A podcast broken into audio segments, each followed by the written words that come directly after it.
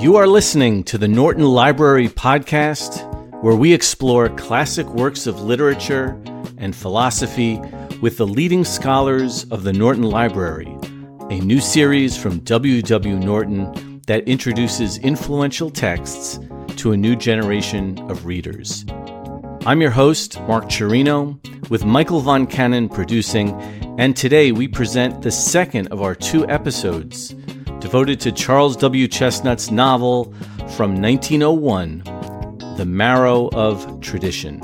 To explore this text, we welcome back its editor, Autumn Womack. In our first episode, we discussed Chesnutt's life and work, the historical context of his career, the Wilmington race riot, and some of the novel's characters. In this second episode, we ask Autumn Womack her favorite line from the novel, her techniques to teaching the marrow of tradition, this novel's contemporary relevance, and so much more. Autumn Womack is an assistant professor in the departments of African American Studies and English at Princeton University, where she specializes in African American literary culture at the turn of the 20th century. She is the author of The Matter of Black Living, The Aesthetic Experiment of Racial Data, 1880 to 1930. Autumn Womack, welcome back to the Norton Library Podcast. Thanks for having me back. It's so good to see you again. Good to see you again. So, why don't we start with your beautiful edition of Charles W. Chesnutt's The Marrow of Tradition? And I'm looking at the front cover. Can you explain the design and the colors of this edition? Yeah, so uh, the editors at Norton did a really wonderful job um, indexing the original first edition cover, which uses this exact same color scheme, which is like a, um, a mustard and an orange. I think one of the things that we really wanted to do is really reference the the particular historical moment um, when this book was was published, which was really important to Chesnutt and really important in African American literature, but also kind of flag a really modern interpretation yeah. of that and draw this line of connection between the past and the present, which is one of the things that the introduction is doing, and one of the things that um, Chesnutt is asking us to do. Excellent. So we're recalling the 1901 first edition of The Marrow of Tradition. Autumn, do you remember when you first read this novel? I do remember when I first read the novel. Um, I was in graduate school getting my master's at University of Maryland. Um, so I did my master's at Maryland, my PhD at Columbia, and it was the fall of 2006. And I read it in Carla Peterson's 19th century African, late 19th century African American literature class. It came towards the end of the semester. Um, but that was my first encounter with the novel. Did you know much about Chesnutt, or had you much, had much experience with Chesnutt uh, previously? I had read The House Behind the Cedars in undergrad which is curious looking back. Um, I don't even think they teach it very much anymore. At least I don't. So I had read Chesnutt. I was a little bit familiar with him. I may have encountered the Conjure Tales at some point too in, in undergrad, but certainly um, The House Behind the Cedars. But I had never read The Marrow of Tradition before. So it was my first time reading the text. I had the really good fortune of reading it in the company of so many other late 19th century African American novels. So it was all the Pauline Hopkins, it was all the Frances Harper, it was uh, the Dunbar so I was really able to think about how it um, was in conversation with this this really exciting moment of Black novel writing. And does Chesnutt figure prominently in your work? Chesnutt does figure prominently in my work now after doing this edition. So he doesn't really make an appearance in my first book, but the more I've been thinking with Chesnutt, which which happened by way of this introduction, I've really be- begun thinking about him as an intellectual who who deserves to be thought of in relationship to, or at least alongside of folks like Du Bois and Washington and Ida B. Wells, which is really kind of the way we think about Black political um, and social thinkers and writers and reformers in the late 19th century. But Chesnutt was was really prolific. He wrote as many novels, so many speeches, so many essays. So I began to think about him in the company of of those kind of, of I think figures that we think of or that we tend to recall more, at least more readily. Autumn, we touched on this somewhat in the first episode, but I'm wondering if there are common challenges to reading this book, if there are difficulties that you see students have when they first encounter the marrow of tradition. Yeah. So my experience is that students really love the Marrow of Tradition when they read it, both undergraduates and graduates. I mean, it's just a good story. It's captivating. Um, it has a great plot. But for those same reasons, it's really difficult because there is so much happening in this novel. Um, in the introduction to the novel, which he published in the Cleveland World, Ch- Chesnutt describes the way that it, it braids together all these threads of interest and there are 5,000 threads. Like he then goes on to list them. And there's like a murder and an attempted rape and an almost lynching and a race riot and um, a maybe marriage and there's deception and there's all of these, a lost will, sisters that are reunited. And so it's hard for students, I think, to know what to prioritize, right? There's those plot questions, but then there are these bigger kind of conceptual questions, right? He's staging the tension between old and new, past and present, um, different kinds of economic structures. So I don't know that students always know where exactly they should focus their attention. The other thing that's difficult is that this is such a particularly late 19th century novel and early 20th, I should say. And by that I mean he is making reference to all of these precise and specific cultural moments and objects that those readers would have recognized and been familiar with, and they would have been right there with him, whether it's a newspaper editorial, um, a kind of of uh, cultural moment, a political belief, right, an election, right? They would have they would have known exactly what he was talking about, right? It's really current in that way. But for 21st century readers who are getting further and further away from the 19th century, I think both physically, but also kind of culturally and technologically, it's hard to know what he's referencing, right? So I think it just feels as a, an object. I think it feels foreign to students. Um, they don't know what he's referencing without a deep, deep knowledge of the 19th century. So that makes for, I mean, an exciting teaching challenge, but I think it it makes it a tricky read. Do the various aspects of the novel and the various concerns and emphases, do they ultimately cohere or are there a lot of anarchic uh, elements to this novel? Some of them cohere, some of them don't. Um, so I think one thing that, that happens is that the novel leaves open ended a lot of um, kind of philosophical questions, but also plot lines. There's not a lot of resolution here. The end of the novel is kind of we're at an impasse. Um, and I think that can be frustrating for readers. That probably was frustrating for 19th century readers. But I think part of what Chesnutt is doing there is he's inviting readers actually to participate in in this moment, right? As readers, he's trying to activate a different kind of a different kind of responsibility, right, on the reader to do something uh, without solving everything for for the reader. Now I'm going to ask you a question that's utterly impossible to answer. But in this entire novel, do you have a favorite line? I do have a favorite line. Um, I'll give a shorter one because he has some beautifully long sentences here. Um, so this line comes kind of, I guess, three quarters of the way through the novel. So this line is is given to us by um, the elder Tom Delamere. There's a younger one and an older one, um, and he is talking to his long term servant Sandy, who is being wrongly charged um, with murder and he's about to be lynched. And Sandy is giving him all of these kind of this long, long, long history of, of how he got to where he is. And, and when Tom is asking him, what did you, did you do it? What happened? He's giving this long answer.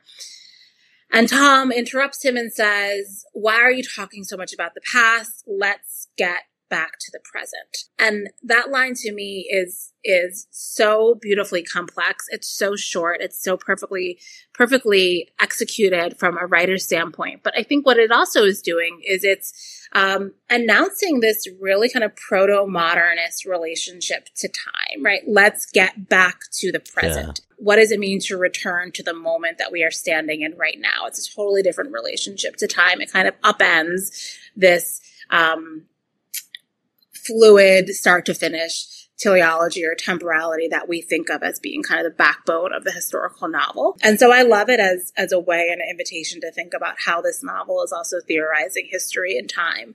And those kinds of lines happen throughout the text, but that one, let's get back to the present.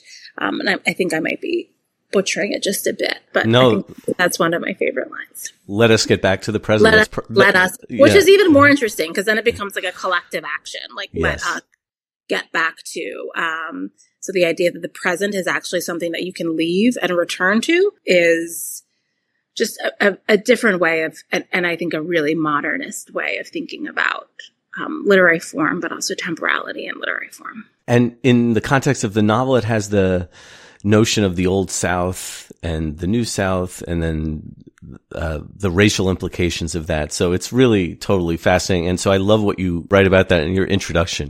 Yeah, and they're all just in many ways like trying to return right, yeah, right, to this present that has already has already passed, right? Um, and so that also causes a lot of anxiety for all of these characters. Well, Autumn, this might be a related question, and I'm certainly not trying to foist another favorite sentence onto you. But I think the title itself, The Marrow of Tradition, is kind of interesting and mysterious. How do you read that? And how does that set us up for the narrative?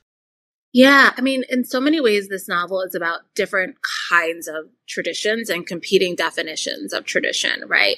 Um, is it familial tradition? Is it cultural tradition? Right? What's kind of the basis for tradition? And and what the white characters in particular are are wrestling with is kind of what is how do we make sense of the conception of tra- pre-civil war pre-emancipation conception of tradition which was all about kind of inheritance and bloodlines right um, you inherit from fathers in the case of white people in the case of black individuals you inherit from the mother right? Um, all of that gets thrown into crisis at least ostensibly after the civil war and after reconstruction and the fail of reconstruction. So i think ch- one of the things that chesnutt is charging the readers with with thinking through in relationship to the, the novel is kind of where does tradition lie right? Is it in the blood? Is it how does it get passed down? How does it get inherited? When does it fall away? When does it kind of evaporate? Um, and not for nothing, I mean, this is fiction, right? I mean, he could have written a historical text. He just finished after he published, before he published this, he had just finished writing the biography of Frederick Douglass. So he could have written a history, right? Um, or historical non-fictional account of the Wilmington race riots or racial massacre, I should say. But I think he's also pointing out that this fiction of tradition, right, it is a fiction, right, or this this this idea of this certain kind of tradition. But I think the question he's really asking is, what is the root of it? Where does it lie?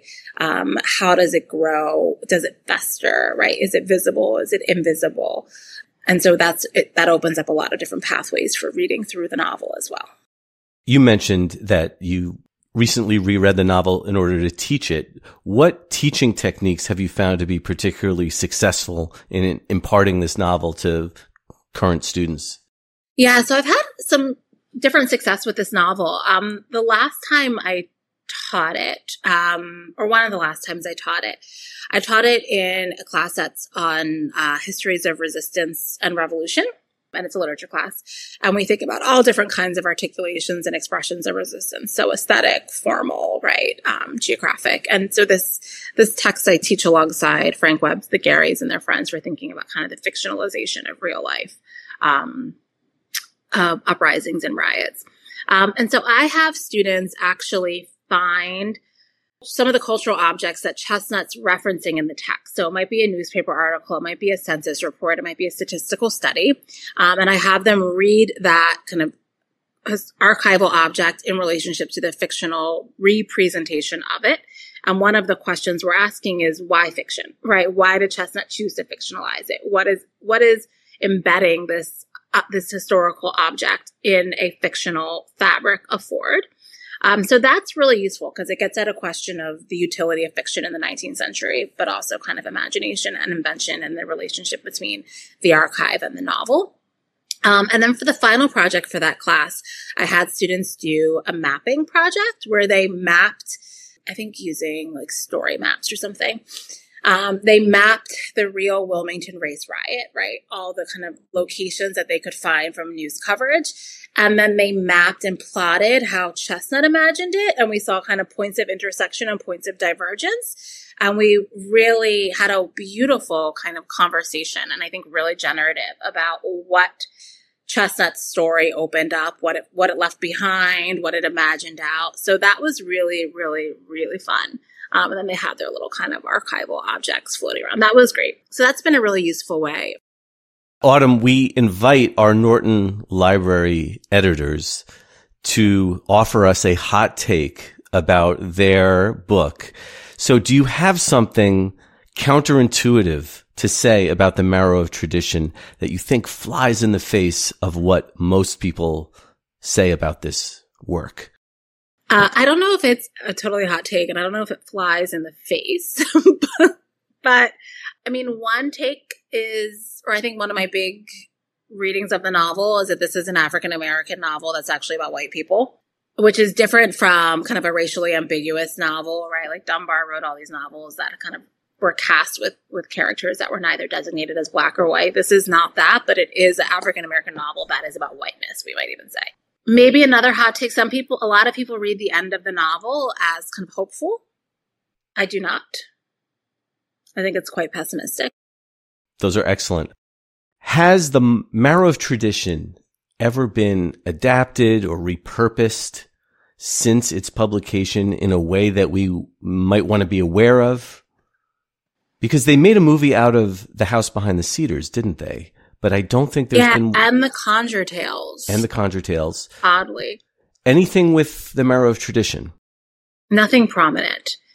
Well, can we at least explore why such a iconic novel wouldn't have an afterlife in different forms the way so many other works have? Could you see this being adapted into a movie, for instance? I could see it being adapted to a movie. Um, I think that it would take an, a really kind of amazing director to imagine an adaptation that is not a strict adaptation of the book, which is to say, this would be an, a film without a plot, even though there is so much plot. Um, so I think that would be a challenge. I mean, I think it is also, this is just off the top of my head, but I think it poses a similar challenge that was posed by autobiography of an ex-colored man, let's say, which James Weldon Johnson wanted to adapt into a film. I think it's really hard to fil- filmically visualize what essentially in in the Marrow of Tradition is kind of the atmosphere of white supremacy. Um, I just that is the antagonist, and I think that that would be tricky if we're staying kind of true to the feeling, the ethos of the film. I do think it's interesting that there has not been, though, a fictional, I mean, a filmic representation or narration of the, the Wilmington race riots that, that I ah. that I know of. Um, that to me seems like maybe it's in the pipeline. I could see this being a mini series that might be interesting. Ah, that would allow you to track the various plots and areas of emphasis it's very cinematic and yet it kind of exceeds i think the the two hour movie. I think a mini series might work. I also don't think that every book needs to be adapted so i would say no. So what about music? Is there a playlist or are there songs that the marrow tradition invites us to think about? Yeah, so one way that I actually teach this book is I teach it with um, Billie Holiday's Strange Fruit. It's kind of an intro uh, there are the specter of lynching is kind of all over this text from kind of the the environment of the South. This like heavy, sticky magnolia tree, scent of magnolia trees that the novel opens with, which are of course kind of a symbolic um, reference to uh, the trees that that um, lynched individuals were hanged from. Um, so I think that's a really kind of wonderful way to think about kind of the atmosphere of this text was Chesnutt's trying to capture, right? There's kind of this sensory overload, especially in the first chapter of the, the novel and, and really throughout. So I think I would, I would put that on there. Um, there's also I don't know what it would be, but there's also like these moments where there's like a lot happening. It's really fast paced. It's or people have to get places and it's kind of chaotic and frenetic. So maybe I don't know, like Nicholas Britell, the person who did um, the soundtrack for who often does soundtracks for Barry Jenkins, that might be good. Something like that. Like there's a frenzy that needs to be conveyed in this. Okay, that's great. So you mentioned uh, Strange Fruit, and I wanted to ask you about a couple of your notes to the Norton Library edition. So, of all the notes that you write, one of the ones that I, I really focused on was your description of lynch law. And this would be to uh, chapter 22, which is called How Not to Prevent a Lynching. And you go into some depth about the context of lynch law and the practice of lynching. And I wonder if what what would be helpful for us to know about lynching with respect to this novel? Yeah. Um, so lynching is kind of a part of what I've been describing as kind of the cultural atmosphere that this book captures and conveys and, and kind of comes into focus against. Um, and so Chesnutt's writing in the period when um, kind of extra legal racial violence was at its peak, right? Um, after the the end of presidential or radical reconstruction, um, KKK activity spiked and alongside it, lynching, right? Um, and at the same time, there became a number of countless activists, reformers who sought to kind of draw public attention to really the arbitrariness of lynch law. So the irony that I wanted to point out is lynch law is not a real law, but it was such kind of an arbitrary, unchecked practice that the law did not actually curtail. Um, that it it really there was no logic to it, right? Um, people could be, as Ida B. Wells said, lynched for everything and anything and nothing at all right?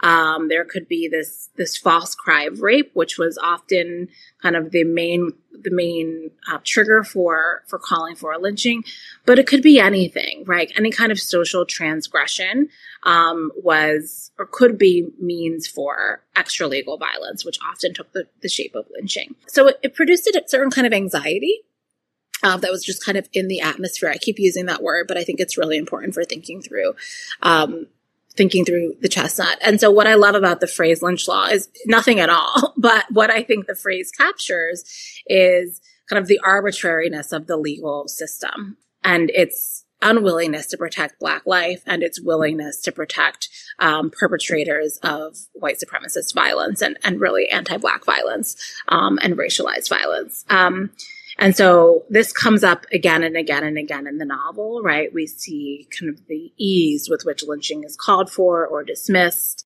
the ease with which perpetrators kind of get galvanized, um, and really think that they are acting for the law, right? So one of the things about lynch law is we as kind of vigilante renegades are protecting our citizens in a way that the actual law never can. And of course, this is all a fiction. Can you say a few words about the way Chesnutt describes the actual activity? Is he unsparing as a realist writer? Does he show the ghastly elements of it? Does he spare details? How, how about the, the actual activity? So we don't actually get a lynching here, right?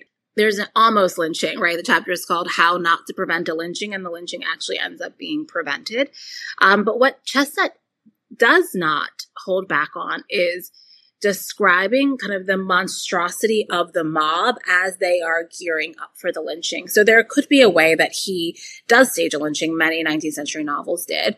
Um, and he, in a way that James Weldon Johnson does, kind of depicts the scene of lynching as this kind of sensory, scene of sensory overload. Like Johnson talks about the smells and the scent and the sound. And Chesnutt's like, actually, what's, what's worth focusing our attention to is kind of the animalistic nature of this mob. Um, so that becomes the, this, the, what we're repulsed by, um, what is supposed to activate our senses in a different way. So he pulls back on actually spotlighting the scene of a brutalized black individual and instead spotlights kind of the moral, um, the brutality of kind of the the racial imagination. Finally, Autumn, I'm also wondering, we're reading this in 2024. Yeah. And can you say anything about the contemporary relevance of this novel as opposed to reading it when it was published or even, let's say, 50 years ago? What is it about reading it today? Yeah, so I think it's it feels more sadly more relevant today in 2024 even than when I wrote it and wrote the introduction in 2021 and 2022. So one of the things that this book asks us to think about is is kind of white supremacy as a all-encompassing force that influences and impacts everybody, um, white people, black people, everybody, right? Um, so we often think about white supremacy and we think about the kind of victims, for lack of a better word, of white supremacy as people of color. But Chesnutt really says actually white supremacy is killing white people more than or as much as anybody else. And that's a very 21st century way. I mean, there's a book by a sociologist called Dying for Whiteness, I think, which is kind of making the same claim. I mean, the book also, you know, narrates the makings of a, a political coup, which we have seen happening or try, attempted to happen in the recent past, right? Um, and so I think there's a way that Chesnutt is inviting us to see the ways that the past continues to restage itself, um, that we're not really far away from the moment that we think we're so far away from. And so for those reasons, I think it's, it's, it now more than ever, the text is, is worth reading. Autumn Womack has joined us to talk about Charles W. Chesnutt's The Marrow of Tradition. Thank you so much, Autumn. Great to see you. It's been so fun. The Norton Library edition of The Marrow of Tradition by Charles W. Chesnutt, with an introduction by Autumn Womack, is available now in paperback and ebook. Check out the links in the description to this episode for ordering options and more information about the Norton Library, including the full catalog of titles.